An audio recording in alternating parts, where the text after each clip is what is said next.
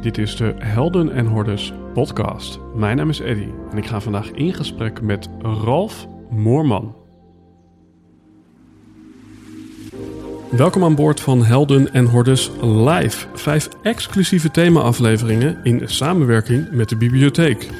Luister naar experts op het vlak van mentaliteit, gezondheid, spiritualiteit, emotionaliteit en weerbaarheid. En maak van deze bizarre tijd de tijd van je leven. Want niet voor niets is crisis het Chinese woord voor kans. Dus pak die kans. Op naar meer weerbaarheid. Weerbaarheid in crisistijd.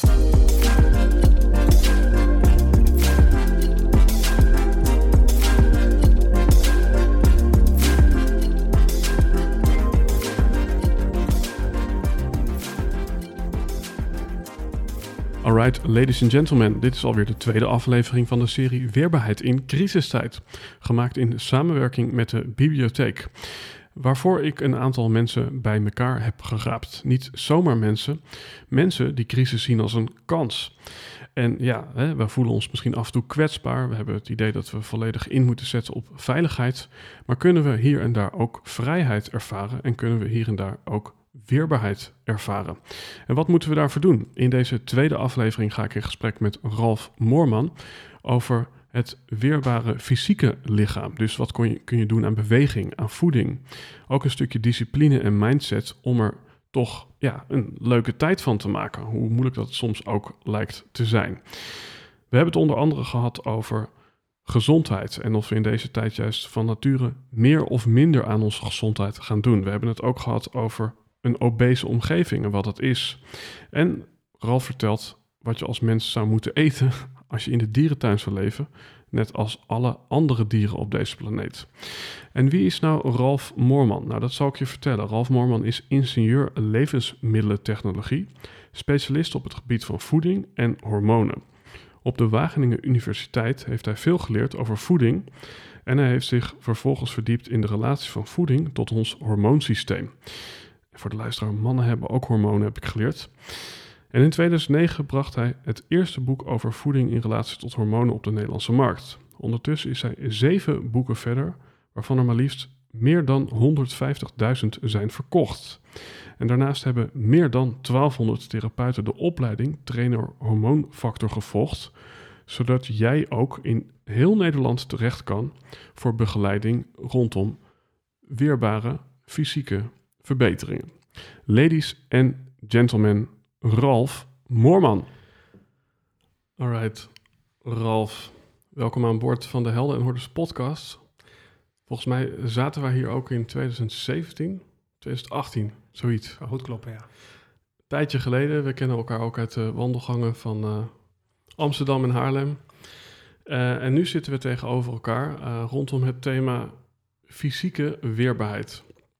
Kan me voorstellen dat jij iemand bent waarmee ik alle kanten op kan, ook als het gaat om stress, als het gaat om uh, beweging, mentale dingen. Uh, voor nu is de scope eventjes het fysieke gedeelte, dus misschien lichaamsbeweging, voeding. Uh, en wellicht heeft het vanuit daar ook een relatie met stress.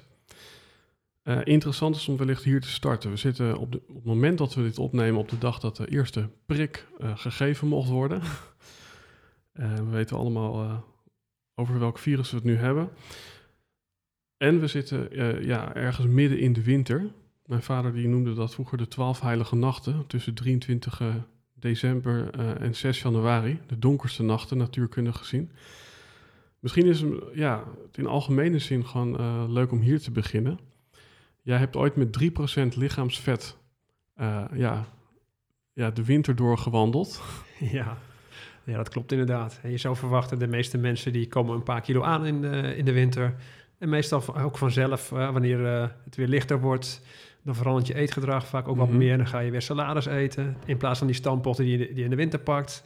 En alle feestdagen eromheen. Nou ja, goed, ik had er ingeschreven toen voor een, uh, een wedstrijd, naturel bodybuilden.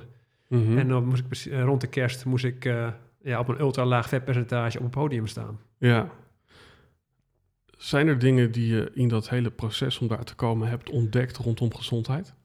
Ja, absoluut. Ja? dat, dat uh, Ja, normaal gesproken bij de mensen die ik begeleid naar gezondheid ben je bezig met een, eh, een balans eh, en ook een natuurlijke balans wat die bij je lichaam eh, past.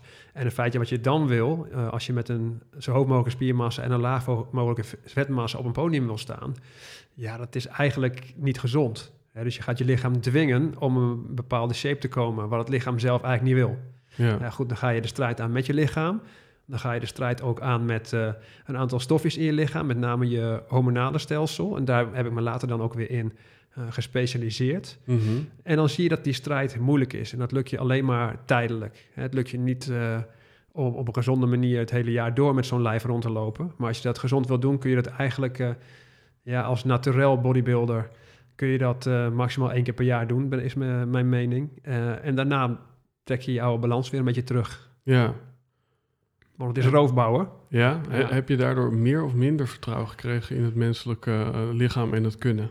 Nou, ik heb meer, minder ver- vertrouwen in het, de mogelijkheden gekregen. In ieder geval als je er tegenin gaat. Ja. En je moet inderdaad eh, natuurlijk leven. Toch wel een belangrijk eh, iets. En je merkt gewoon als je tegen natuur ingaat... dat je daar een backfire van kunt krijgen. Dus daar moet je slim mee omgaan. En die logica van de natuur... die heb ik echt wel meegenomen daarna in al mijn... ja, in mijn visie en in mijn adviezen die ik geef over, eh, over gezondheid. Ja, logica van de natuur. Ja, ik bedoel, ik denk eh, dat we steeds meer neigen naar een soort van eh surrogatenwereld, Ja. waar, waarin de natuur soms ver te zoeken is. Is de na- natuur wat jou betreft nog steeds ja, de graadmeter of ja, het, het symbool voor hoe het heurt? Ja, zeker weten. Ja, Alleen we leven nu in een wereld met een soort ja, maakbaarheid die we ons bedenken, die er eigenlijk niet, eh, niet is, denk ik. Mhm. En in feite probeer je, ja, wat wil je als mens? Je wil altijd financieel veilig zijn, je wil, eh, je, je, wil er goed uitzien, je wil je goed voelen. Ehm, ja, het is, het is eigenlijk eh, lastig in een omgeving waar we nu leven om dat, dat soort dingen allemaal te bereiken. Het, wat je in de natuur eigenlijk vanzelf zou krijgen. Mhm. Daar moet je nou heel erg weerbaar eh, voor zijn om je tegen de verleidingen van eh, de obesogene omgeving waar we nu in leven, om je daartegen te kunnen weren.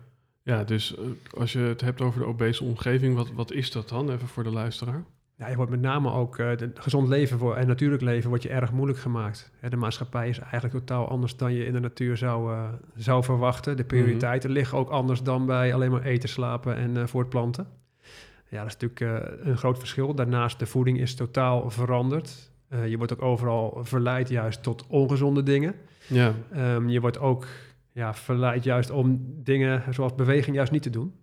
ja, Ja, en, en, en daarnaast je stresslevel is ook eh, niet kort en hevig, zoals bij eh, ja, als je ergens in de natuur aangevallen wordt of weet ik veel wat. Maar je bent gewoon de hele dag door, hè, wordt overladen met prikkels en je bent voortdurend maar op je hoede. Ja.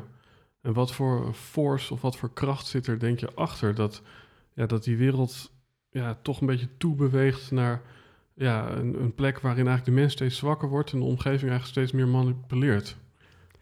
Ja, dat is, het is heel apart. Hè. Op een of andere manier hebben we ook, ook hè, dat is ook het thema virussen nu, eh, dat nu heel erg speelt, is ja, je lichaam moet gewoon af en toe uitgedaagd worden en uit balans gebracht worden om het systeem scherp te houden. Ja, Een keer vasten is ook wel goed voor je lijf. Want je lichaam dan in één keer weet van... oh, zo moet ik het ook alweer doen als ik geen voeding heb. Want dat zijn we natuurlijk, maken we niet mee. Daarnaast eh, de hele dag door centrale verwarming. ja, Terwijl je lichaam ook met kou om moet, eh, kunnen gaan. Eh, beweging ook. Je bent in een training jezelf eigenlijk een beetje aan het slopen... om vervolgens weer sterker te worden dan je was. ja, Korte stress op het gebied van... Hè, korte mentale stress is fantastisch. Alleen niet de hele dag door. En daarom denk ik dat een belasting van je immuunsysteem... ja, dat dat ook eh, af en toe goed is. Hè. Het is goed om af en toe te belast, belast te worden met een virus. ja, Alleen niet de hele dag door met onnodige, laaggradige ontstekingen in je lijf... door onze huidige leefstijl. Ja. Eh, eigenlijk iemand die ehm, obesitas heeft, die metaboolsyndroom heeft... wat een andere term daarvoor is... die is eigenlijk laaggradig ontstoken, altijd. Dus het immuunsysteem eh, wordt de hele dag doorbelast en is eigenlijk overbelast. ja. Eventjes, eh, als we kijken naar afgelopen jaar, op het moment dat we het opnemen, zitten we net in het nieuwe jaar. Ja. Als, als jij terugkijkt naar het afgelopen jaar, en, eh, en los misschien om alles bij, het na, bij, beestjes bij, bij de naam te noemen, heb jij iets anders gezien dan wat je daarvoor zag in de wereld? Of, want heel Nou, veel mensen denken, ja. dit was een belachelijk jaar. Ja, het is ongelooflijk. Ik heb nog nooit zo'n onlogisch jaar gezien in mijn leven. Als wat er Ja. nu gebeurd is. Het begon al bij de allereerste opmerking van Rutte. De Ja. volksgezondheid is belangrijker dan de economie, zei hij. Ik denk, nou, ik, ik heb zoveel boeken geschreven. Ik ben al zo lang in deze wereld actief. Ook als ingenieur levensmiddeltechnologie weet ik hoe moeilijk het is om eh, gezondheid boven de economie te gaan stellen. Is me nog nooit gelukt, is ook nog nooit gebeurd Mhm. eh, in, de, in mijn leven. En dan komt vervolgens deze opmerking eruit. En later kom je erachter dat volksgezondheid ja, een heel andere definitie is, eh, in dit geval, dan de definitie die ik eraan zou geven. ja. Dat is natuurlijk eh, mentaal in balans, eh, vitaliteit, ehm, eh, weerbaar zijn tegen dingen. Dat is natuurlijk gezondheid. Gelukkig zijn, dat soort zaken zijn heel erg belangrijk. Maar niet het, het vrij zijn van ziekte. Hè, dat, dat is, wil niet zeggen dat als je vrij van ziekte bent, dat je dan gezond bent. Dat is zeker niet de definitie Nee. die, ik, die ik gebruik. Dus ja, daar begon het eigenlijk al bij de allereerste toespraak dat ik daar, daar al eh, van schrok. Ja. Wat zou je dan zelf, eh, als, je, als je nu eh, ja, quick and dirty iets toevoegt aan de formule, wat zou jij willen toevoegen aan ja, misschien de maatregelen, dan wel ja, de adviezen die de overheid tot nu toe gegeven heeft? Ja, ik vind het gewoon zo raar. Er is gewoon mij, mij nog steeds na meer dan tien maanden nu, is me nog steeds niet duidelijk hoeveel erger is dit dan de griep. Ik Mhm. bedoel, daar kun je wel eh, allerlei, hè, als media, allerlei randgevallen eruit kiezen die heel ernstige klachten hebben. Maar er is nooit een macro-view geweest. Hè, Mhm. in- Die vergelijking, de context moet gemaakt worden. Het was natuurlijk voortdurend eh, bangmaking waar het om ging. Nou ja, vervolgens eh, met door deze eh, eigenlijk eh, bombardement van angst die over je heen gestort werd. Nou ja, dat moeten mensen, ook mensen overtuigen om vervolgens eh, hun bedrijf dicht te doen en weet ik veel wat. Hè. Daardoor kwamen natuurlijk de maatregelen. En naast de ernst van het virus is het natuurlijk het tweede van belang. Hoe verspreidt dat ding zich en wat, en wat helpt? Wat kun je eraan doen? Ook die vraag heb ik niet beantwoord gezien. Dus eigenlijk wat er gebeurd is, we gaan alles maar doen wat misschien wel input, eh, invloed heeft, wat wij denken dat invloed heeft. Dus ja, je weet achteraf nu nog steeds niet na tien maanden welke Mhm. van die maatregelen hebben nou gewerkt. En gaat het virus nou via contactoppervlak? Gaat het nou via de lucht? Wat gebeurt Ja. er nou eigenlijk? En- Dus, dus wij worden als, als burger misschien onvoldoende ook meegenomen in, in de overwegingen en, ja, die zijn ja, gemaakt. je, je neemt aan als iemand eh, gedwongen wordt zijn bedrijf te sluiten en, en misschien wel eh, zijn levenswerk te, bijna te vernietigen, dat je daar een goede uitleg over krijgt. Ja. Dat je ook weet waarom je, je het doet. En dat is nog steeds niet duidelijk. Denk je dat zeg maar, hè? want ehm, dat is misschien ook een beetje van eh, ja, hoe je in het leven staat, of je een optimist bent of niet. Maar denk je dat de hele situatie van dit jaar eigenlijk eh, de mens bewuster heeft gemaakt en daarmee dat we ja, dit juist even nodig hadden om ergens naartoe te werken rondom eh, het thema gezondheid? Of denk je dat we eigenlijk eh, steeds verder van, van de realiteit afkomen te liggen? Ja, ik eh, kan er eigenlijk nog geen antwoord op geven. Ik, ik, ik zit het gewoon nu te analyseren. En op dit moment zie ik vooral eh, mensen die te veel angst hebben. Hè, die daar natuurlijk ook eh, last van hebben, die te weinig contact hebben met anderen, wat niet goed is voor de gezondheid. Mensen die tegen elkaar opgezet zijn. Ja. Dat vind ik ook heel erg vervelend. En wat heel belangrijk is, dat je het gevoel hebben, eh, moet hebben dat je perspectief hebt en dat je ergens naartoe werkt. En dat is natuurlijk mentaal heel belangrijk voor mensen. ja. Ja, en als jij niet weet, eh, we hebben ook vervolgens wat de spelregels zijn van deze wedstrijd. En Ja. de overheid die, die kan maar wat doen wat ze willen. En, en jij ja, raakt weer verrast. Je denkt, hé, mijn zaak kan weer open, hij kan toch niet open. Ja, dat is geen gezonde situatie. Maar ja, natuurlijk wel wordt het, wordt het duidelijk dat, eh, dat er iets aan het veranderen is Mhm. in, in de wereld. En misschien ook wel dat je, eh, het oogpunt van weerbaarheid eh, economisch, dat jij ook je risico qua bedrijf beter maar goed kunt spreiden. Dat Ja. is ook een thema waar ik zelf al heel lang aan, eh, aan gewerkt heb. Maar nog, Ja. even, maar nog even terugkomend op die maatregelen. Kijk, ik werk met gezondheid. Ik coach mensen naar gezonder leven en iedereen is anders. Mhm. En de oorzaken van een klacht zijn eigenlijk ook altijd anders. Je gaat natuurlijk uiteindelijk op zoek naar de belangrijkste oorzaken en daar ga je wat aan doen. Wat de overheid eigenlijk nu doet, nu doet, is bijvoorbeeld, ik geef tips op het gebied van, eh, als ik dat zou- zelf meer zou doen, ik geef tips op het gebied van voeding, training, stress, mentaal. Hè, boeken vol krijg je op je afgestort, dat moet je allemaal gaan doen. Daarnaast geef ik je 30 supplementen die mogelijk helpen. Neem je Mhm. alle 30 en stel je voor dat vervolgens dat het werkt. En dan is de vraag, moet ik de rest van mijn leven dit allemaal blijven doen? Ja, en bovendien, wat heeft er gewerkt uit al die 30 dingen die je hebt Dat gedaan? wil je weten. Dat is de ja. hoofdvraag. En ik denk, als we het over big data hebben... de hele wereld, het is een pan- pandemie wordt het genoemd. Nou ja, goed, of een epidemie wereldwijd. Ja, Hè, daar, het is duidelijk dat daar gigantisch veel data zijn. Daar Ja. moet je toch dingen uit kunnen opmaken. Ik, ik zit er echt te kijken naar, naar, naar zoveel maanden. Ja, ja. Loop ik nou voor niks met zo'n eh, mondkap die, eh, die supermarkt in? Waarom mag ik buiten niet samenkomen met mensen bij windkracht 6? ja. Ja, het, het, is, het is te bizar voor woorden. Zo ga je met mensen toch ook niet om met, met gezondheid. Hè? Nee. Allereerst, als ik iemand coach, je legt iemand allereerst uit waarom die iets doet. Hè? Waarom is iets belangrijk? Waarom kan iets werken? Mhm. Nou goed, dat, eh, dat is ook niet helemaal duidelijk. Hè? Wat, wat, eh, ja, waarom hè, sommige mensen dit moeten doen, dat moeten ze eerst ook nog helemaal goed uitleggen. En vervolgens eh, ga je uitleggen wat er eventueel zin heeft. En meestal begin je met een paar dingen en dan ga je kijken of het werkt. Werkt het niet, ga je het volgende doen. Ja, En nu ja, wordt net natuurlijk de angst zo hoog opgeroepen dat, dat, dat het soort van vrijbrief is van we gaan alles maar tegelijk doen en later zien we wel wat werkt. Maar we zijn wereldwijd zoveel verder, we hebben zoveel data. Heel veel landen hebben verschillende dingen gedaan. Je moet toch op een gegeven moment weten wat heeft effect en wat, niet, wat weinig effect Ja. heeft en toch consequentie heeft voor heel veel mensen. Doe het niet. ja. Als we puur even kijken naar jouw vakgebied. eh, je bent natuurlijk auteur van een aantal boeken. Ja. Eh, ook dit jaar eh, twee mooie boeken uitgebracht. Eh, in de show notes voor de luisteraar kun je deze boeken terugvinden. Ehm, nou, daarnaast heb je ook volgens mij 1300 mensen, geloof ik, in je opleiding gehad. Ja, van mij, wel- ik heb niet bijgehouden de tel nu, voor mij is het nu al weer meer. Maar veel mensen die mijn opleiding inderdaad Ja. gedaan hebben, die zijn dan eh hormoonfactor coach Ja. geworden. En die begeleiden weer mensen ja, op deze manier naar gezond leven. Heb jij zeg maar in deze hele ontwikkeling eh, eh, meer mensen eh, aan je deur gehad? eh, wellicht niet letterlijk de deur, maar ja, die een volgende stap wilden zetten rondom gezondheid en bewustzijnontwikkeling?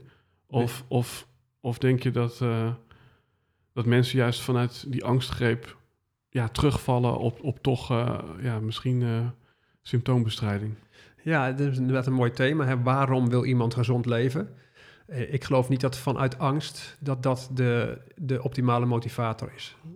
Je wil gewoon de beste versie van jezelf worden. Dat plaatje moet je bijna voor je zien. Die persoon moet je bijna kunnen aanraken. En dat, ja, dat, als dat plaatje heel mooi is, dan, dan, of dat gevoel heel mooi is, dan kun je iedere keer wanneer je verleid wordt tot ongezond gedrag door onze obesogene omgeving, kun je toch een, de beste keus maken. En als dat Ja. plaatje niet duidelijk zichtbaar is, ja, dan, dan gaat het hem niet worden. En ik merk mensen die langdurig dat, eh, dat volhouden, die hebben dat ook zo ontzettend duidelijk voor ogen. En Mhm. niet tijdelijk eventjes vanwege angst. En dat ze dan vervolgens hun leefstijl aanpassen en dan vallen ze inderdaad eh, weer terug. En ik merk met name op gezond leven op dat gebied, eh, de eerste eh, lockdown, waren daar heel veel mensen die, die daar vol in gingen. Want die, er was een soort van spe- perspectief van, oké, dit zal wel even duren. Ja, En daarna ja, kunnen we er weer tegenaan. Ik Mhm. heb wat dingen geleerd van deze korte lockdown. En ik moet meer aan mezelf gaan werken. Gezondheid is het belangrijkste wat ik heb. Mhm. En daar gaan, gaan daar dan mee aan de slag. Die heb ik gezien. Alleen nu de tweede lockdown. Ja, als je op een gegeven moment niet weet hoe lang het duurt, dan gaan mensen ook een beetje moedeloos worden. En dan, ja, dan is Ja. lijkt, lijken de drempels dubbel zo hoog om gezond te leven. ja. Dat ja, zie want, ik toch wel. want, want, want ook als je puur naar je eigen situatie kijkt. ehm, hè, ik, ik kan me voorstellen dat een sportschool bijdraagt aan een stukje discipline. Eh, Ja. Maar ook aan een stukje soort van peer pressure. Van je ziet allemaal mensen die goed afgetraind zijn. En bovendien, als je ze daarna even spreekt, ja, dan wil jij niet degene zijn die zegt van ik heb mijn doel niet gehaald. Dat hebben we nu allemaal niet. Eh daartegenover staat dat we misschien ook minder vaak in de kroeg zitten. En misschien wat minder vaak daardoor ook slecht eten. Omdat we misschien thuis moeten koken. Dus denk je eigenlijk dat gewoon puur door die lockdown dat we eh, gemiddeld genomen gezonder zijn gaan leven of ongezonder? Eh, er zijn- het, het- wat ik eigenlijk gezien heb, dat heel veel mensen die heel erg gezond zijn gaan leven, die leefden al redelijk gezond. De mensen Ja. die, die bijvoorbeeld last hebben, eh, ook, ook hebben overgewicht en dat soort klachten, die zitten ook heel veel ja, eh, mensen in die eten vanwege emotie. En, en ja, goed, als de verkeerde emoties opkomen tijdens deze periode, dan, dan gaan Ja. ze juist de coronakilo's pakken. hè. En dat is natuurlijk een, ja, een thema wat ook wel eh, Ja, bekend was. Hè? Misschien dat iemand door de week eh, toch wel weer vanwege een geregeld leven bijvoorbeeld ook, ook de leefstijl wat beter onder controle had en in het weekend een keer een uitspatting had, ja, die dat nu de hele week is gaan doen. ja, precies. Ja, Ja, dus ik denk zelf ook mentaal gezien op, al, op alle vlakken, ja, dat mensen bewust zijn geworden, maar niet gezonder. Hè, dus, dus misschien dat, dat je met deze energie, als alles weer normaal is, dat je vanaf daar wel een aantal stappen kunt gaan zetten. ja, het zou optimistisch zijn. Ja. Want eigenlijk, ik heb ook wel eens iemand horen zeggen dat eigenlijk het hele gebeuren nu als het ware een soort volumeknop is. Waarin je het latente gedrag van een persoon eigenlijk ja, uitvergroot nu ziet eh, gebeuren. Dus iemand die al gezond was, die wordt nog gezonder. Ja, ik zag het ook. Ja, en het omgekeerde is wellicht ook waar. Ehm, eigenlijk twee of drie thema's eh, waar we eh, jou aan, aan kunnen vastpinnen. Dat is volgens mij beweging, voeding en een stukje stress. Zeg ik het zo goed? Ja, dat zijn wel wat basisleefstijl uh, onderdelen. En natuurlijk de rest van de serie die je doet, uh, ja, is daar onlosmakelijk mee verbonden natuurlijk. Ja. Ik kan me voorstellen dat sommige luisteraars een quick fix willen. Um, niet per se omdat ze denken van uh, ik ga dood aan het virus. Maar misschien gaan ze wel dood, in ieder geval spreekwoordelijk aan de stress door alles wat er nu verandert. Zijn er zo even ja, wat dingen die in je opkomen, misschien in voeding of in beweging, waardoor je een beetje kunt de-stressen? Ja, ik denk alvorens je naar tips toe gaat hè, en, en, naar advies. Uh, het belangrijkste is dat de persoon uh, weet waarom hij het doet. Hè, dat hij, dat, mm -hmm. hij dat beeld voor ogen heeft van... Ik zelf uh, heb net dat boek De Testofactor geschreven. Daar heb ik de megaman in uitgewerkt. Ja, een soort man die je eigenlijk wil zijn, maar waarschijnlijk nooit helemaal zult redden... maar waar je wel altijd naar streeft. En als je dat heel goed voor ogen... Een beetje een soort grote bodybuilder... Ja, ja, want hoe duidelijker dat beeld is, hoe, hoe, hoe ja. groter de stappen zijn die je daarna kunt gaan zetten in leefstijl. Ja. En als je niet gemotiveerd bent, dan kun je misschien een paar hele kleine praktische dingetjes wel oppakken. Maar als je echt uh, over drempels heen moet, dan moet, daar kom je niet overheen. He, daar moet je echt die motivatie voor hebben. En daar begint het toch, hè? gewoon uh, de, de, de waarom en dan vervolgens ook de waarom onder de waarom. Zie je, ik wil 10 kilo afvallen, waarom? En waarom, waarom, waarom? Ja. Dan heb je eigenlijk de twee kanten die je kunt vergroten. Natuurlijk de, de negatieve kant en de positieve kant. De negatieve kant is meer van stel je voor dat ik zo, zo doorleef. Hoe, hoe loop ik er dan bij over tien jaar? Ja. Dat is eigenlijk een, de pijnkant. Die kun je nog een beetje vergroten als je daarna gaat kijken. Uh, en daarnaast de positieve kant. Stel je voor dat je nu gezond gaat leven en je krijgt resultaten daarbij. Mm -hmm. Hoe ziet mijn leven er dan uit? Kijk, nou, ja. die twee plaatjes zijn inderdaad heel interessant. En dus als je die uh, duidelijk hebt, dan kom je er van daaruit ook wel achter hoe graag wil je iets. En vanaf daar bepaal je weer hoeveel heb ik ervoor over. Dus welk compromis Mooi, ga, ik, ja. ga, ik, uiteindelijk met mezelf maken.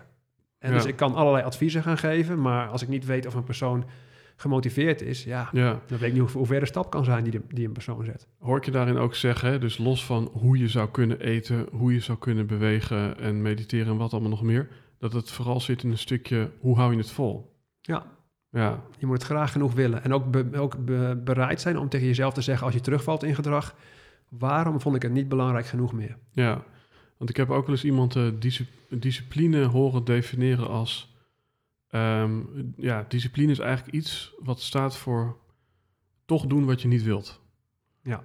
Klopt dat? In jouw, Dat is eh, inderdaad zo. Dat is eh, iedere keer maar tegen die, tegen die weerstand, tegen die berg opduwen. Ja, Ja, en op een gegeven moment moet je toch wel over die berg heen zijn dat hij naar, vanzelf naar beneden gaat. Hè? Ja. En dat is de, de intrinsieke motivatie. ja, En ja. die, dat is heel wat anders dan discipline. Op discipline, ja, dat lukt je misschien als je een korte termijn doel hebt. Als je zegt van, eh, goh, ik eh, ga, ga trouwen en ik wil er een bepaalde manier uitzien. Of weet ik veel wat. Hè, de korte crash dieet, dat kun je op discipline Mhm. wel doen. Maar de komende tien jaar gemiddeld gezonder leven, ja, dat gaat niet over discipline, echt niet. Nee. Ben je meer iemand die eh, van nature daarin ja, gedreven wordt door een passie of een pijn wil vermijden? Als het gaat om eh, bijvoorbeeld die, ja, die, die afgetraindheid die, je die je hebt bereikt. Nou, het, het, het punt is zelf bij mij, ik heb eigenlijk nooit een heftige lichamelijke klacht gehad. Ik heb van jongs af aan dacht ik al van, het het is voor mij gewoon logisch om ja, gezond te leven en vanuit preventie te denken. Mhm. Hè, dus die preventie is voor mij een heel belangrijk iets. En ik denk dat, dat, dat ik daarmee eh, ook een heel, heel kleine groep vertegenwoordig hoor. Ja, Bijna iedereen wacht tot de pijn gro- groot genoeg is. En gaat vanaf daar eh, Ja. dingen doen.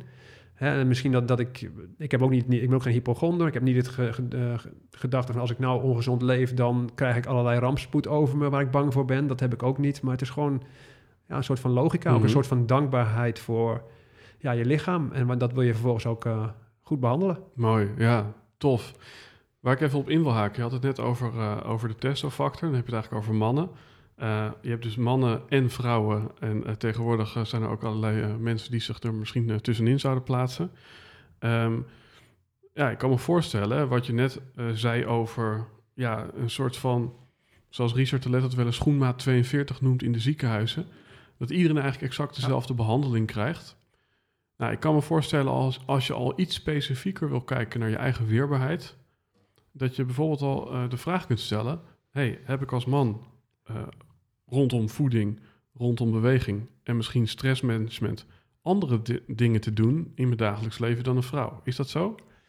Ehm, Als ik. het, eh, het, valt, het valt eigenlijk best wel mee. En natuurlijk zijn er bepaalde rollen in het leven. Het gaat meer over mentale dingen en maatschappelijke dingen. Mhm. Hoe, hoe leef je als vrouw, voel je je lekker bij? Hoe leef je als man, waar voel je je lekker bij? Eh, waar ik het grootste verschil zie, is niet zozeer de leefstijl. Hè. Als je Mhm. kijkt naar logisch leven volgens de natuur, ligt dat dicht bij elkaar. Ja. Ehm, waar ik groot verschil zie, is met name waar worden mannen en vrouwen eh, door gemotiveerd. Ja. Daarmee in de, in de Tesla-factor, die megaman is echt een soort van... eh, heel veel jongens gaan naar de sportschool omdat ze Schwarzenegger hebben gezien... en ze hebben de documentaire Pumping Iron gezien. Mhm. En die hebben een soort beeld van die eh, gespier, gespierde lijf, wat hij wil, en noem maar op. Hè. Op jonge leeftijd is dat voor mannen een trigger. Hè. Mhm. Als ze ouder worden, hebben ze weer andere ja. eh, dingen die ze motiveren. En voor vrouwen is dat ook net weer eventjes anders. Hè. Wat, wat is de, de, de mega vrouw als het ware? Hoe ziet die Ja, eruit? ja. En dat gaat niet alleen maar uiterlijk, maar het gaat ook om... Ja, hoe, hoe, eh, eh, hoe ziet het leven van die vrouw eruit? En, en dat plaatje zal bij een vrouw weer anders zijn dan, dan bij een man. En je spreekt een man ook net weer even anders aan dan een vrouw. En een vrouw die is ook veel meer ook... eh, wat ik merk, merk bij mijn coaching ook heel erg behoefte aan, aan samen, lotgenoten en noem Ja, maar op. En daar contact mee hebben. Ik merk, ja, er zit toch wel wat verschil in, met name wat, ze, wat de man en vrouw motiveert. Daarnaast is ons, ons hormonale systeem totaal anders natuurlijk. Alleen, het is in balans bij een natuurlijke leefstijl en die ligt behoorlijk dicht bij elkaar. Ja. Ja, want eh, wat natuurlijk ook interessant is, hè, als we dan toch over het eh, virus eh, hebben, ja, dan wordt er wel gezegd dat mannen er vaak iets harder onder lijden dan vrouwen. Ja, goed, er is ook nog steeds, daar wil ik ook wel eens de, de overwegingen zien. Ja. waar, waarom zijn dat mannen die wat meer centrale obesitas hebben? Natuurlijk, dat was ook een thema waar, waar veel naar ge- Oh ja, gekeken, gekeken wordt. Natuurlijk, hormonaal zal er ook wel eh, verschil zijn. Maar ik Mhm. denk met name dat, dat, dat, eh, dat in dit geval dat er heel veel naar eh, die, die centrale obesitas gekeken moet worden. Dat daar allerlei oorzaken liggen waarom het nog extra uit de, de hand loopt. En bovendien is het zo, wat, wat va- vaak de vraag was, over weerbaarheid gesproken. de vraag die je vaak krijgt, ook bij de interviews, is hoe kun je je weerstand verhogen? Ja, Nou goed, eigenlijk, hè, de weerstand verhogen is niet het doel. Want de Mhm. weerstand die, die gaat juist te hoog worden bij heel veel mensen die klachten hiervan krijgen. Ja. Dus eerder, waarom is het immuunsysteem overbelast bij heel veel mensen? Het wordt zo vaak belast met dingen waar het niet mee belast zou moeten Ja. worden. En dat is, eh, als je overgewicht hebt, is het altijd belast. Dan heb je al ontstekingen in je lijf die het onnodig belasten. Maar daarnaast ook door stress kan je, eh, je immuunsysteem eh, meer belast worden. Ja. Door voeding te eten die je niet goed verteert en verdraagt. Dat doen heel veel mensen. Ja, want het- dat, dat vond ik een hele interessante. Hè? Dat je inderdaad eigenlijk zegt van... Oké, eh, we hebben het over goede voeding en beweging... maar je kan, ja, zoals ik van jou heb begrepen... ook door eh, beweging juist ontstoken worden... of door voeding eh, ja, juist eigenlijk zoveel energie kwijtraken... Ja. dat je geen plek meer hebt om je immuunsysteem eh, Precies. te Ja. ja, en daar zit ook weer het sleutelwoord balans. Ook als het gaat om training. Ehm, juist topsporters die zijn kwetsbaar voor virussen. ja, dat, dat is op een of andere manier, er zit een soort van, van, een soort van eh, grafiek waarbij als je met mate beweegt, dat je weerstand steeds beter wordt. Tot een bepaald moment dat je gaat overtrainen en dan valt die als een kaartenhuis in elkaar. Hè, dus daarom heb ik ook wel vaker gehoord van mensen die, die echt die topsporters, die, die toch wel pro- wat heftige problemen krijgen bij, eh, bij zo'n virus. Maar goed, dat is ook bij de griep. ja, de Tour de France, niet voor niks, die leven eigenlijk altijd al zo. Je, je weet gewoon, als je in topshape, dan moet je gewoon echt opletten. ja, ja, Ja, dus dat is al een, eh, een thema. En binnen voeding, ja, met name het belast worden door voeding die niet goed bij je past, is natuurlijk een heel, heel belangrijk thema. En heel veel mensen bijvoorbeeld, die reageren niet optimaal op bijvoorbeeld tarwe en gluten, ja. wat daarin zit. Daarnaast op zuivelcomponenten. Ja, en mensen die leven de hele dag daarop en hebben gewoon niet door dat ze de hele dag door het immuunsysteem aan belasten zijn. Ja. En voelen zich suf, hebben we bijvoorbeeld eh puisten of weet ik veel wat, en denken, ja, dat hoort erbij. ja.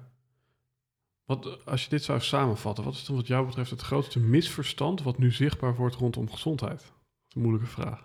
Ja, nou, dat is natuurlijk een heel breed, eh, breed thema. Ehm, nou, ik, ik kan me iets uitgebreider beantwoorden. Eerst eventjes be- beperking tot, eh, tot eh, immuunsysteem. Dat het niet Mhm. zozeer gaat om dat het immuunsysteem in de meeste gevallen sterker moet worden, maar dat het minder belast moet worden.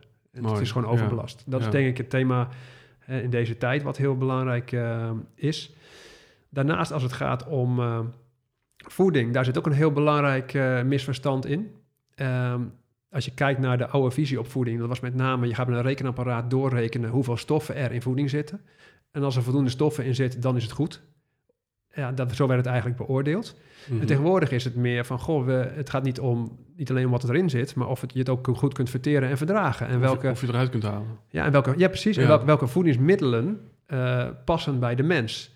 En dan ga je veel meer kijken naar, naar logica van de natuur. En, en, en dan ga je ook kijken meer als een bioloog naar, Ja. naar hoe het lichaam, lichaam functioneert. Hè? Als mens in de natuur, hoe zou je dan leven? Ja. Stel, stel je voor dat je een mens in de dierentuin zou zetten. Wat zou die dit te eten moeten, moeten krijgen? Mooi, mooi. En dan ga je niet kijken naar hoeveel stoffen zitten erin. Nee, wat doet hij in de natuur? En dat ga je nabootsen. Ja, En dat is een groot, groot verschil in de oude kijk op voeding en wat meer de personalized nutrition die we nu gaat gaan, eh, gaan krijgen. Want ja, iedereen is net even anders qua voorkeur van voedingsmiddelen. Ook net even genetisch anders. ja. Ja, want hè, ehm, dit, dit vind ik ook altijd wel mooi. Ik heb hier wel eens met Marvin eh, Leenders eh, gezeten. Ondertussen gaan de lampen knipperen. Het lijkt wel een disco hier. Marvin Leenders die zei eigenlijk meten, weten, verbeteren. Als je het niet kan meten, ja, dan kan je het ook nooit zeker weten. Dus eigenlijk is bijna zijn pleidooi van... ja, volg niet je gevoel, eh, maar eh, kijk gewoon wat de cijfers zeggen. Eh, Ja.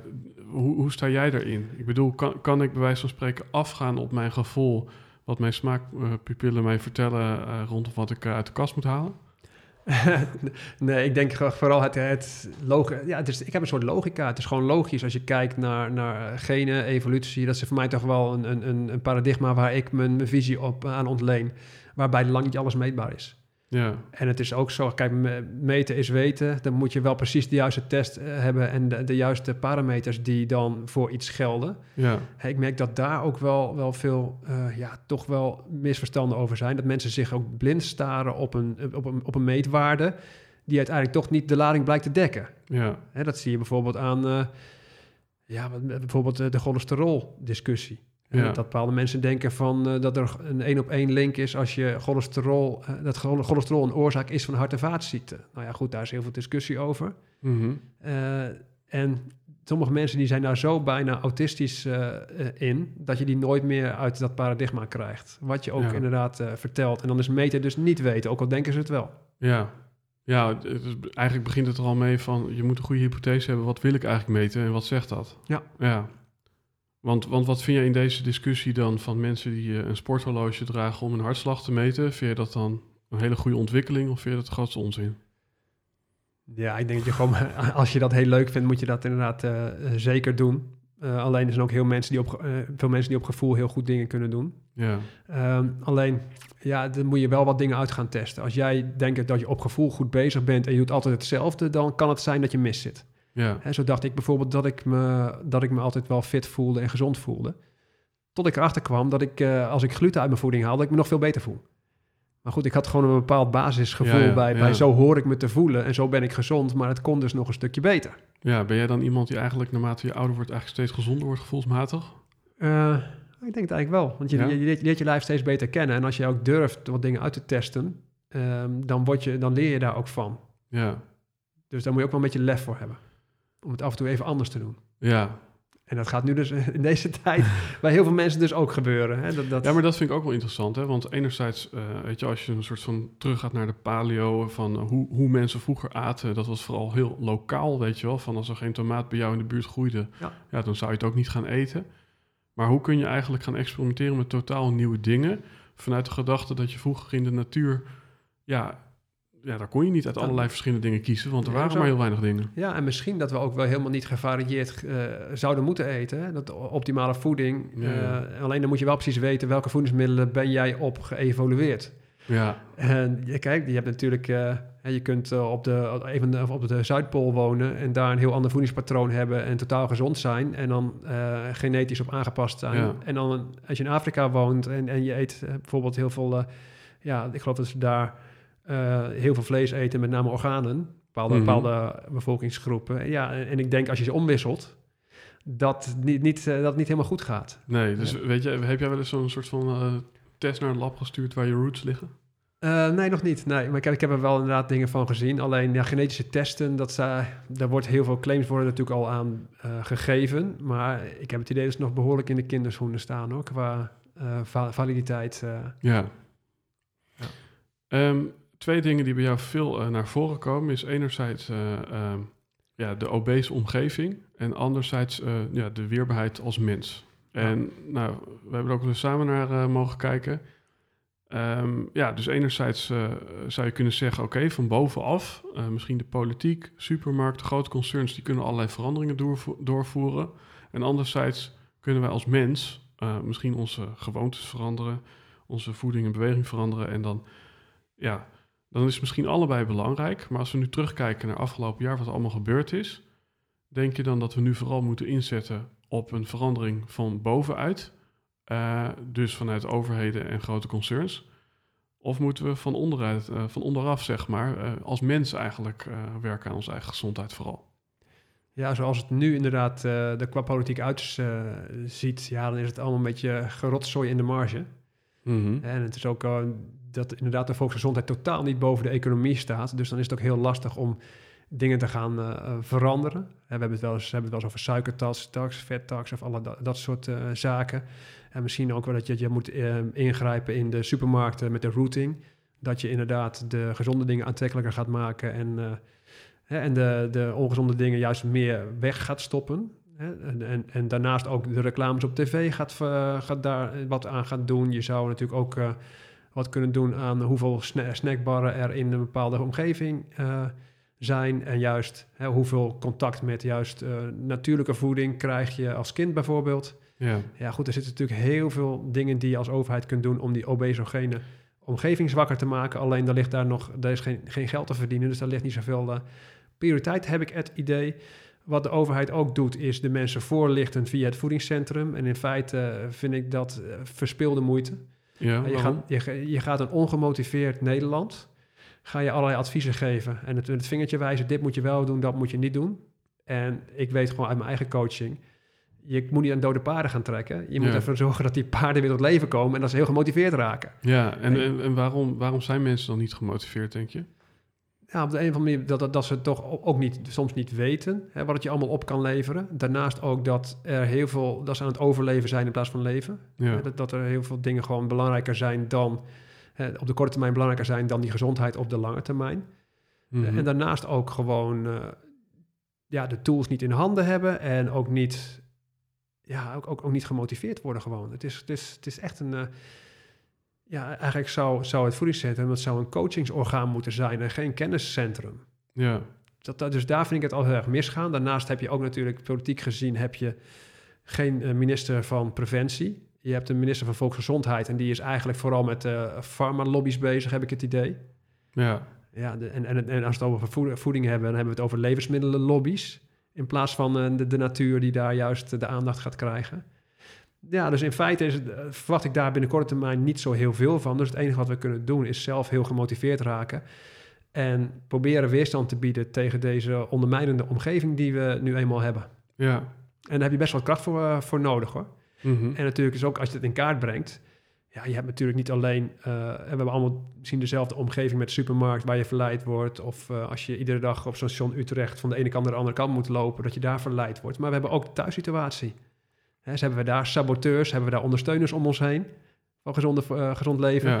Dus dat moet je goed in kaart brengen en, en kijken hoe je dus, dus binnen jouw eigen obesogene omgeving nog wat dingen kunt veranderen. He, je kunt met die ene vriend het gesprek aangaan uh, van, goh, we hoeven niet iedere keer ons helemaal lam te zuipen als wij samen afspreken. Ja. Ik wil gezonder leven en uh, wat vind je ervan? Dus dat zou je inderdaad uh, kunnen doen. En op een gegeven moment, als je dat allemaal gedaan hebt, dan ja, kun je daar niet meer in winnen. Mm -hmm. Want uh, dan kun je wel op de overheid gaan zitten wachten, maar ik, uh, dat gaat heel lang uh, duren. Dat, dus ik zou het nu zelf maar oppakken binnen je huidige setting en proberen zo zelfversterkt mogelijk te, te, zijn. En waar je invloed op hebt, de obesogene omgeving iets te verzwakken. Denk je dat omdat wij nu thuis zitten, dat we ook minder ten prooi vallen aan dit soort beïnvloeding van allerlei snackbars op de hoek? Om, onder andere? Ja, nou goed, het, het, lastige is nu wel, je, je, sommige mensen zien nu de supermarkt bijna als een uitje en die blijven daar veel te lang rondhangen en die hebben dus niet een, uh, een boodschappenlijst die ze afwerken, maar die, zijn, die staan juist bloot aan al die impulsaankopen die, we, die je ziet. Ja, ja. Ja, en het, natuurlijk is het ook zo dat, dat als het uh, iedere dag weekend lijkt voor sommige mensen, dat daar ook een bepaalde aankoop bij hoort. Ja, van snacks, ja. drank en noem maar op. Ja, ja dus ik, ik denk dat dat uh, eigenlijk alleen maar moeilijker wordt nu. Ja, want ik vond een van de meest schrijnende dingen, die ik bij jou geloof ik heb gelezen is... Ja, weet je, uh, dan, dan zie je iemand staan in de rij bij de supermarkt. Ehm, eh, en dan lopen ze langs zo'n rek met chocola en eh, Snickers en weet ik wat allemaal staat. In plaats van eh, ja, eh, dat, dat ze iets gezonds in die kar gooien. En eh, ik weet niet of dat van jou kwam, maar iemand stelt die vraag van... oké, als we zo snel, eh, ja, bij wijze van spreken de grondwet kunnen veranderen... waarom kunnen we dan niet zo snel ook ja, het aanbod eh, voor mensen in de rij eh, veranderen? Dat daar misschien gewoon allemaal gezonde producten bij de Ja. kassa komen te staan. Ja, dat, ach, kijk, als, als ik het voor het zeggen had, dan was het inderdaad ook al lang gebeurd. Ik ben, ben niet van het betuttelen en verbieden van dingen, maar wel van het, ja, wat ga je juist makkelijker maken om te kopen en wat moeilijker. Ja, Hè, want dat, ik denk dat mensen daar op lange termijn ook wel, eh, wel dankbaar voor zijn. Kijk, je moet niet dingen weg gaan halen. Dan, dan, kan, dan wordt het echt een, eh, een ellende. Dat heb je wel vaker gezien. Ik weet ook dat eh, op, bijvoorbeeld in ziekenhuizen dat daar snoe- snoepautomaten zijn weggehaald. En dat er allerlei klachten kwamen van mensen die dat betutteling vonden. ja. Maar goed, je hebt betutteling door dingen weg te halen... of juist om het gewoon ja, wat aanlokkelijker te, lokker- te maken... om juist gezonde dingen te pakken. Ik heb zelf een half jaar geleden even in het ziekenhuis gelegen. En wat me opviel is dat, dat het eten daar heel lekker was. Maar heel lekker is vaak ook eh, ja, een beetje discutabel. Ja, Eh, tenminste, niet alles was lekker. Maar nou ja, bij wijze van spreken, eh, thuis neem ik een kwark. En daar kreeg ik altijd een soort vanillevla. Dat is natuurlijk eh, veel Ja. sensationeler. Hoe, hoe denk je dat dat komt dat juist in kantines en ziekenhuizen... ja, plaatsen waar, waarin ja, het volgens mij ook gaat om een stukje gezondheid en een stukje groei... wa- waarom is ja, het Ja. aanbod juist daar zo zorgwekkend? ik heb echt het idee dat, dat, dat, ja, dat ze daar ook niet echt geloven in... Ja, in gezonde voeding, tenminste, zeker in een, in een ziekenhuissetting. Hè. Ze, misschien ook bij preventie wel. Maar als iemand eenmaal ziek is, dan, dan geloven ze niet dat dat voeding curatief kan zijn. Ja, Nou ja, goed, dat geloof ik dus zelf wel. Als je immuunsysteem dus, dus niet onnodig gaat belasten met slechte voeding, lijkt me dat helemaal geen, geen slecht idee. ja. En daarnaast dat je voldoende voedingsstoffen binnenkrijgt, lijkt me niet meer dan logisch. Maar dat is blijkbaar daar niet logisch. Ja, en misschien ook wel dat er, er zit natuurlijk ook wel een, eh, geldkwestie natuurlijk achter. Mhm. Ja, ik, eh, wat, wat ik ook al typerend vond, ik, ik heb één keer eh, tegenover een KNO-arts gezeten met een keelontsteking. En toen zei die KNO-arts eh, tegen mij, ja, wat je moet nemen is Corsidol. En eh, niet, eh, niet aan de gember gaan, want, er, eh, want dat gaat niet goed. Ja.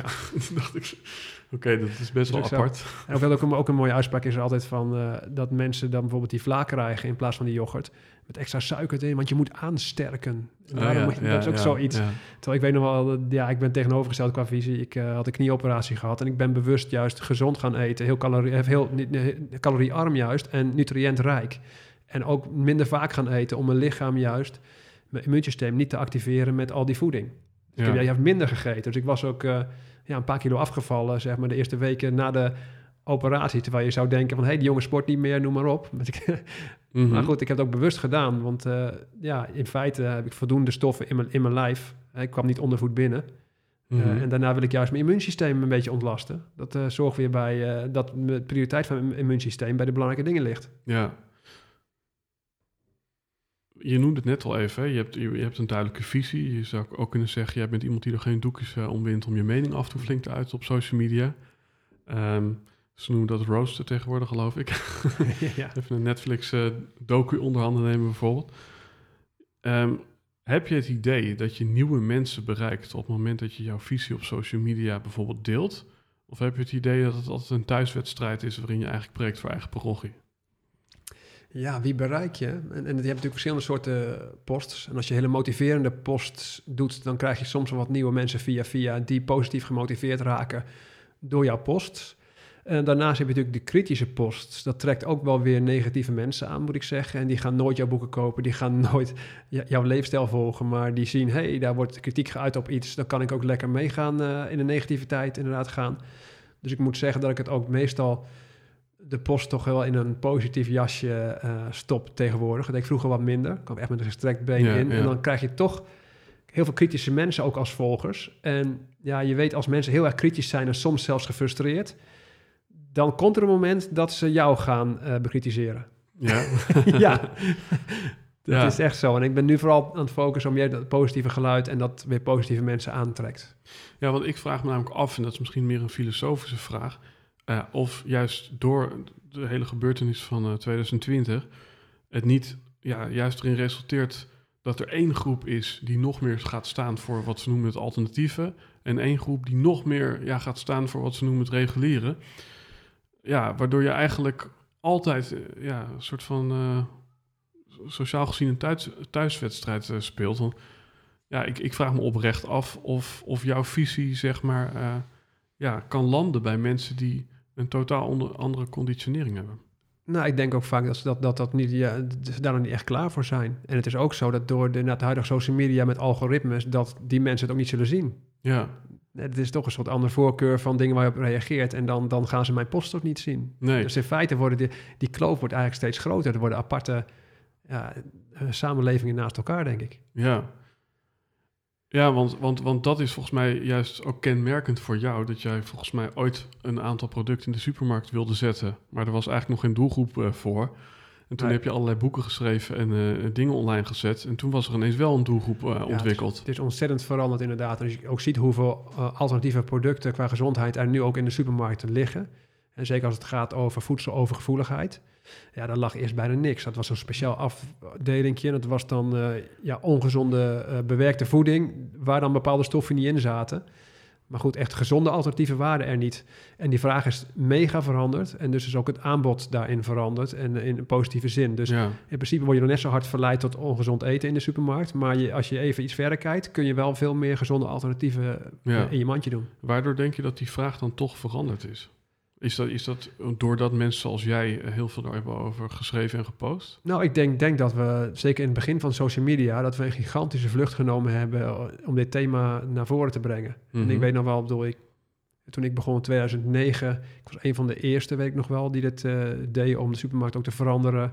En ja, daarna kwamen er heel veel andere schrijvers in één keer op. En die, die, dat, dat kwam in een paar jaar allemaal achter elkaar. Het is echt een soort van, van nou, ik weet niet of dit het is, het is geen hype geworden, maar het is echt wel een flinke, wel een vogelvlucht genomen in die, uh, in die tijd. Zijn, zijn we als mensen, is er conclusie dat we gezonder zijn geworden of zijn we juist steeds zwakker geworden? Nou, de, kijk, de, het punt is ook gewoon, uh, er zijn mensen die uh, niet denken aan gezond leven en die in een gigantisch obesogene omgeving leven, die hebben geen voordelen gehad. Er is een kleine groep die bereid is om weerstand te gaan bieden tegen die obesogene omgeving, die zijn misschien nog wel gemotiveerder ge geraakt. Ja. Dus in feite is de, de kloof denk ik misschien nog wel groter geworden. En er zijn natuurlijk ook ontzettend gezonde mensen nu uh, in Nederland uh, actief. En dan zag, zag je natuurlijk uh, decennium daarvoor in Amerika gebeuren... dat die kloof tussen gezond en ongezond heel erg groot werd. Mm -hmm. En er kwamen belachelijk gezonde mensen waren er bezig... en ook het tegenovergestelde. Ja. Dus ik denk dat dat hier ook een beetje ontstaan is. Ja. Misschien, uh, uh, waar we het eerder over hadden, is toch wat concrete tips op het vlak van beweging en voeding. En ik weet, ja, niet iedereen heeft, schoenmaat 42, dus ik snap dat het lastig ligt. Maar om daar misschien als derde categorie ook ja, een tip toe te voegen op het vlak van discipline of uh, motivatie. Van wat kan ik doen, nu er geen ja, mensen om me heen staan met grote gewichten in hun handen, om toch iedere ochtend mezelf te motiveren en te gaan sporten bijvoorbeeld. En, en, en, en wat zijn dan goede bewegingen om juist niet nog meer ontstoken te raken? En wat Ja. is voeding om, ja, om, om niet nog meer energie te verliezen? Ja, ik denk dat het eerste belangrijk is om, om te beseffen dat er twee verschillende dingen zijn. Dat is bewegen en trainen.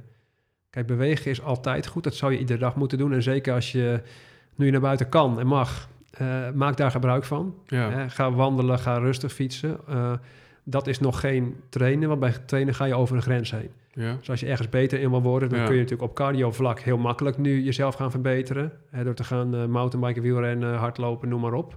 Hè, dan kun je natuurlijk allerlei uh, intervalschema's gaan, uh, gaan volgen om een betere conditie te krijgen. Hè, dus dat is misschien wel een, een makkelijke om er buiten te doen. Ja, en buiten heb je natuurlijk ook ja, in, de, in het speeltuintje waar je even kunt optrekken, op, uh, en opdrukken en dat soort basisoefeningen doet en, en doen. En dat zie je eigenlijk half internet nu mee volstaan. Hè.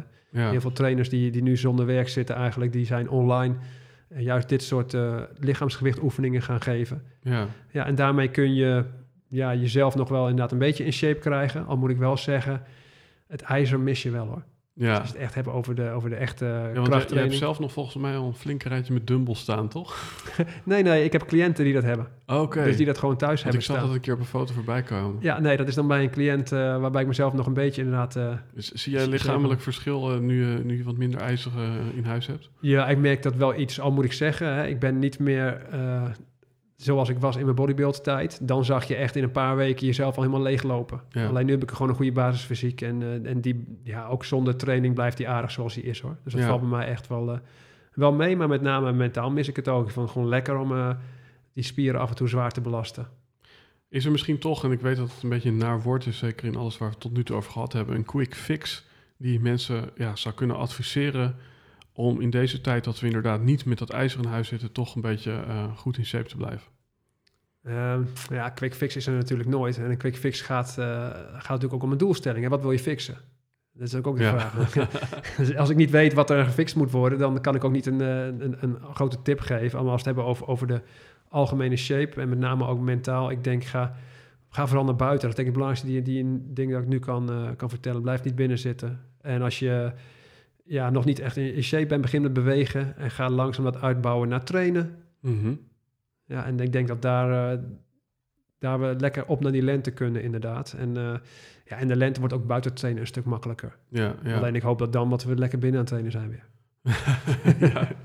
Ja, We zitten hier natuurlijk ook vanuit het eh, stukje bibliotheek. Dan hebben we het nog niet gehad over boeken. Je hebt natuurlijk zelf boeken. Ik denk dat we ze allemaal wel even mooi in de show notes kunnen opnemen. Wel Ja. zo leuk.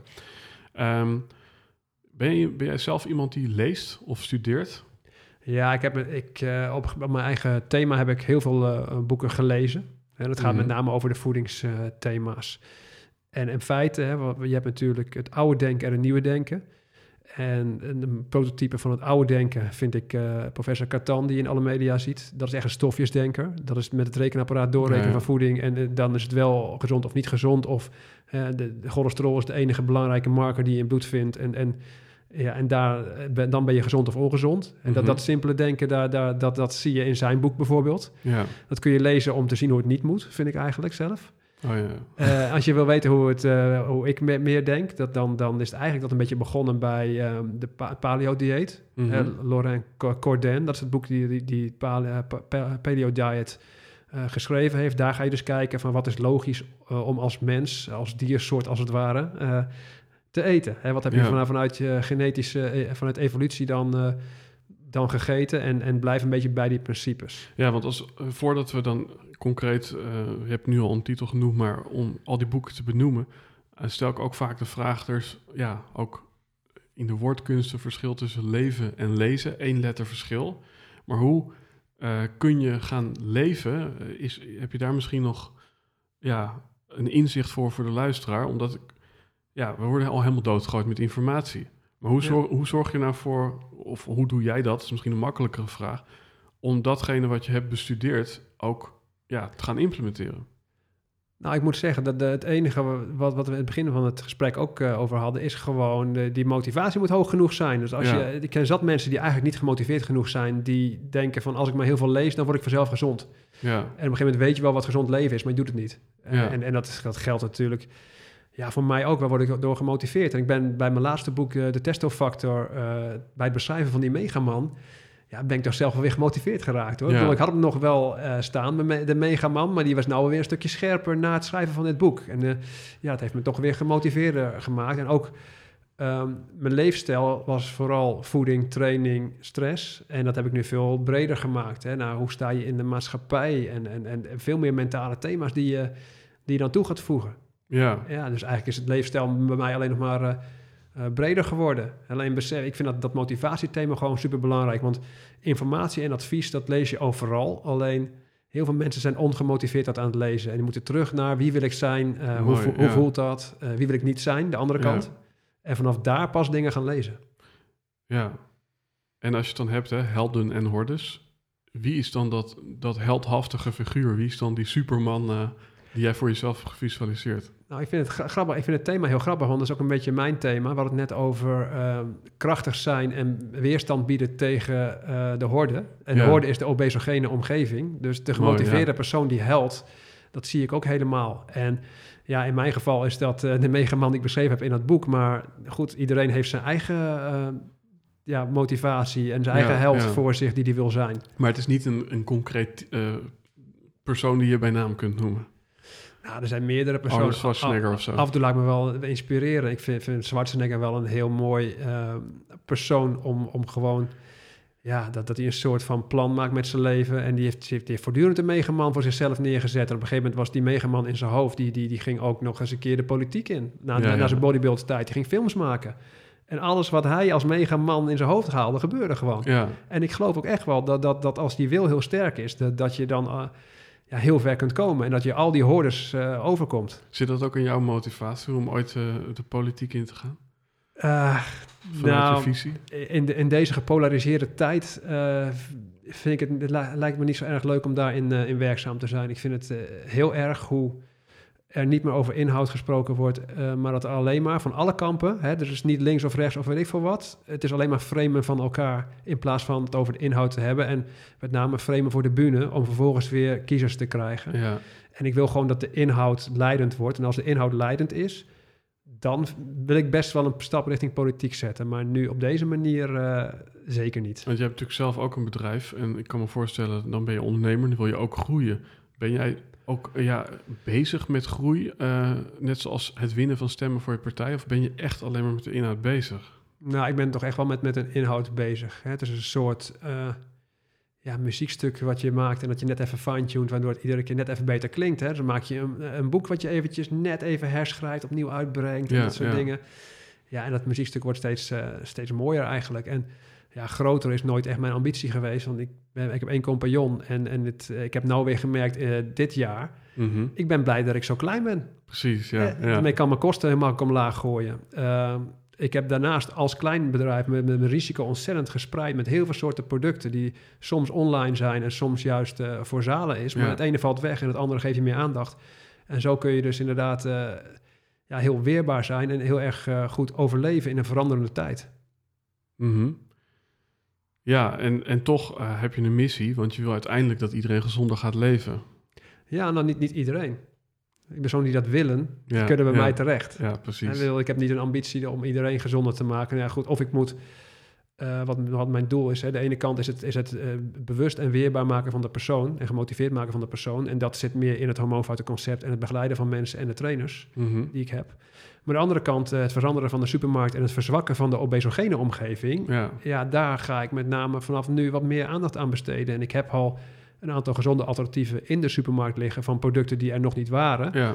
Maar ik hoop op dat vlak dat ik nog meer invloed ga krijgen in de toekomst. Om, uh, ja, hopelijk komt er ooit echt een keer een minister van Preventie. En dan uh, wil ik best wel een van de adviseurs zijn op dat vlak om de obesogene geving, om, omgeving te verzwakken. Ja, ja je bent nu, uh, ja, wat ik even voor me zie, is dat je een soort paard van Troje bent. Wat in de tijd dat er nog één instantie open is, namelijk de supermarkt, jij eventjes naar binnen rijdt met, uh, met je bij uh, Ralf productlijn, zeg maar. ja. ja, het is wel mooi. Toch eventjes naar de boeken. Uh, wat, ja, misschien toch gewoon even te beginnen met een, een sigaar uit, uit eigen doos. Ja, wel, welk, welk boek zou jij de luisteraar nu willen adviseren? Ja, de mannen is de, de testofactor. Mm -hmm. De testofactor is echt wel, ik ben het meest trots op dat boek. En ik ben nu bezig met, uh, er is ook een vrouwelijke versie, hormoonbalans voor vrouwen. Uh, en die ben ik bezig met een soort upgrade naar het niveau van de testofactor. En die komt dan begin 2021 komt die uit. Ik denk dat het ook wel een leuke aanvulling is. Maar voor degene die beginnend is, hè, dan uh, is het gewoon het basishormoonfactorboek waar ja. ja. sinds 2009, ik geloof wel meer dan 100.000 mensen heel blij van geworden zijn. Want zoals ik van jou heb geleerd, mannen hebben ook hormonen. Mannen hebben zeker hormonen, ze weten het alleen vaak nog niet. Dus ja. dat is ook een missie. Ja. En dan heb je wellicht twee andere meesterwerken die je ook in deze podcast wil delen. Ik weet dat het een lastige vraag was. Dat was een lastige vraag, maar ik had ze eigenlijk al een beetje genoemd. Hè? Die, die, mm -hmm. Dat paleo-dieet van, van Corden, dat vind ik wel een mm -hmm. interessante om, om dat, die logica van voeding te bekijken. Mm -hmm. En daar tegenover een van de boeken van Catan te zetten, wat eigenlijk mijn grootste allergie is. Maar dan zie je eigenlijk het verschil tussen verschillende ja. paradigma's. En binnen hun eigen paradigma hebben ze altijd gelijk. En zo heb, zie je heel veel discussies tussen allerlei experts. Ja. Maar wat nooit bevraagd wordt, is welke, welke, welke vooronderstellingen liggen onder jouw visie. Ja, Daar hebben we het nooit over. Je bent alleen maar, zeg maar, de ene spreekt eh, Frans, de andere Engels. En je blijft in je eigen taal spreken. En dan heb je eigenlijk allebei gelijk binnen jouw eigen scope, taal. ja, ja, of binnen jouw eigen paradigma. En ook daar, ik denk dat we ook, ook daar wat meer open, open moeten gaan zijn naar elkaar toe. En dat, wat je in de politiek ook zag, eh, daar, op dat niveau van de echte inhoud kom je niet.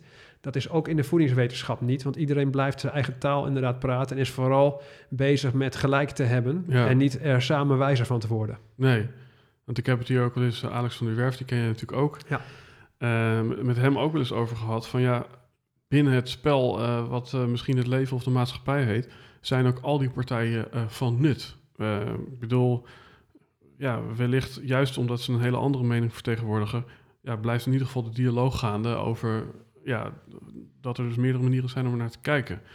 Geloof jij vanuit die optiek dat het ook goed is? Want we hadden aan het begin natuurlijk over het beleid en ja, dat het beleid is zoals het nu is. Omdat het misschien toch daardoor een stukje discussion piece en bewustzijnverhoging veroorzaakt. Ja, maar ik denk dat, dat er heel veel partijen maar geen dia- dialoog. Heel veel visies, maar geen dialoog. En dat, Ja. dat zie ik eigenlijk in alle gelederen van de maatschappij doorklinken. en dat is ook in de, in de voeding net zo. Ja, het is natuurlijk ook bijna letterlijk. Hè? Iedere keer als er verkiezingen zijn, dan hebben we het over het, het eh, nationale debat. Maar we hebben het niet over de nationale dialoog. Nee, het is ook zo.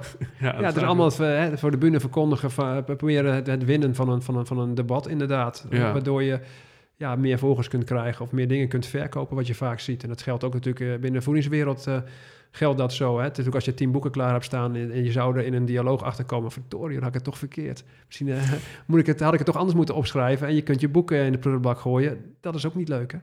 Nee. Dus da- daarom zie je dat er heel veel weerstand tegen is. Ja. Dus echt inhoudelijk, inhoudelijk zie je vrij weinig. En behalve inhoudelijk over details binnen mensen van, eh, die bijna bij dezelfde visie zitten. Mhm. Nu we een beetje richting het einde van deze aflevering eh, rollen, normaal zou ik altijd de vraag stellen. Er staat hier een mooie kuifje op tafel. Normaal zou ik de vraag stellen, je, sta- je staat in de file en je rijdt ja, in die file een beetje langzaam voorbij een reclamebord. En daarop staat een boodschap die je eh, ja, de burger of eh, de luisteraar van deze aflevering eh, wil meegeven. Nou, die is waarschijnlijk lastig, want we hebben niet zoveel files meer als iedereen thuis werkt. Dus wat zou je misschien, ja, even in de metaforische zin, als wallpaper willen meegeven, zodat iedereen die ochtends zijn telefoon opent een bepaalde boodschap ziet. Op het vlak misschien van weerbaarheid of eh, fysieke gezondheid. Wa- Wat is een, eh, een mooie quote of one-liner die in je opkomt? Ja. Ik ben gewoon wat het hele gesprek al gaande is. Wie wil je zijn? Ja, ik mooi. denk dat dat de, vraag is die iedereen eh, iedere dag eigenlijk voor zijn neus zou moeten hebben. Ja. Wie wil je zijn? Ja, ik, ik, vind, dat, ik vind dat mooi. omdat het inderdaad zo makkelijk is in een wereld vol verleidingen en prikkels om totaal eventjes te vergeten ja, welke wedstrijd je eigenlijk rent en, en of je eigenlijk wel moet rennen. ja, precies. Dus eh, eh, super eh, thanks voor deze input. Leuk om je na zoveel jaar weer achter de microfoon te zien. Eh, tussendoor hebben we ook wel, nog wel eens, toen het nog kon, volgens mij is de parade zelfs failliet gegaan.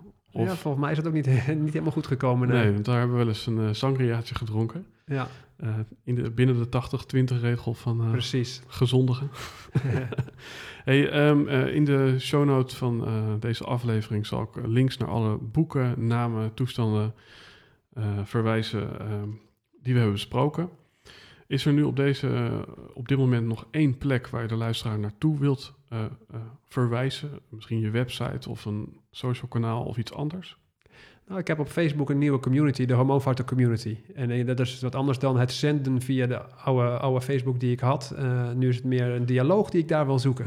Ja, oh, mooi, want ik zag inderdaad dat het ja, heel snel eh, gegroeid is volgens mij, die community. Ja, ja, ja dat, dat eh, gaan we nu allemaal langzaam overhevelen om, om leuker contact te krijgen met eh degene die het ook allemaal leuk vinden.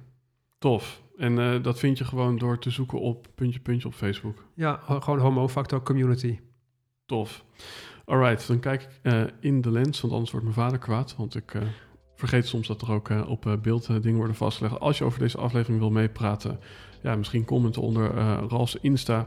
Als je onder naam Helden en Hordes wil meepraten, hashtag Helden en Hordes op. Volgens mij Twitter, Instagram, ehm, Facebook ook. Of laat een leuke reactie achter eh, onder YouTube en deel deze aflevering als je hem tof vond. Dus Ralf, dankjewel voor je bijdrage. En eh, Jij bedankt. ja, graag gedaan. Op naar meer eh, weerbaarheid in crisistijd.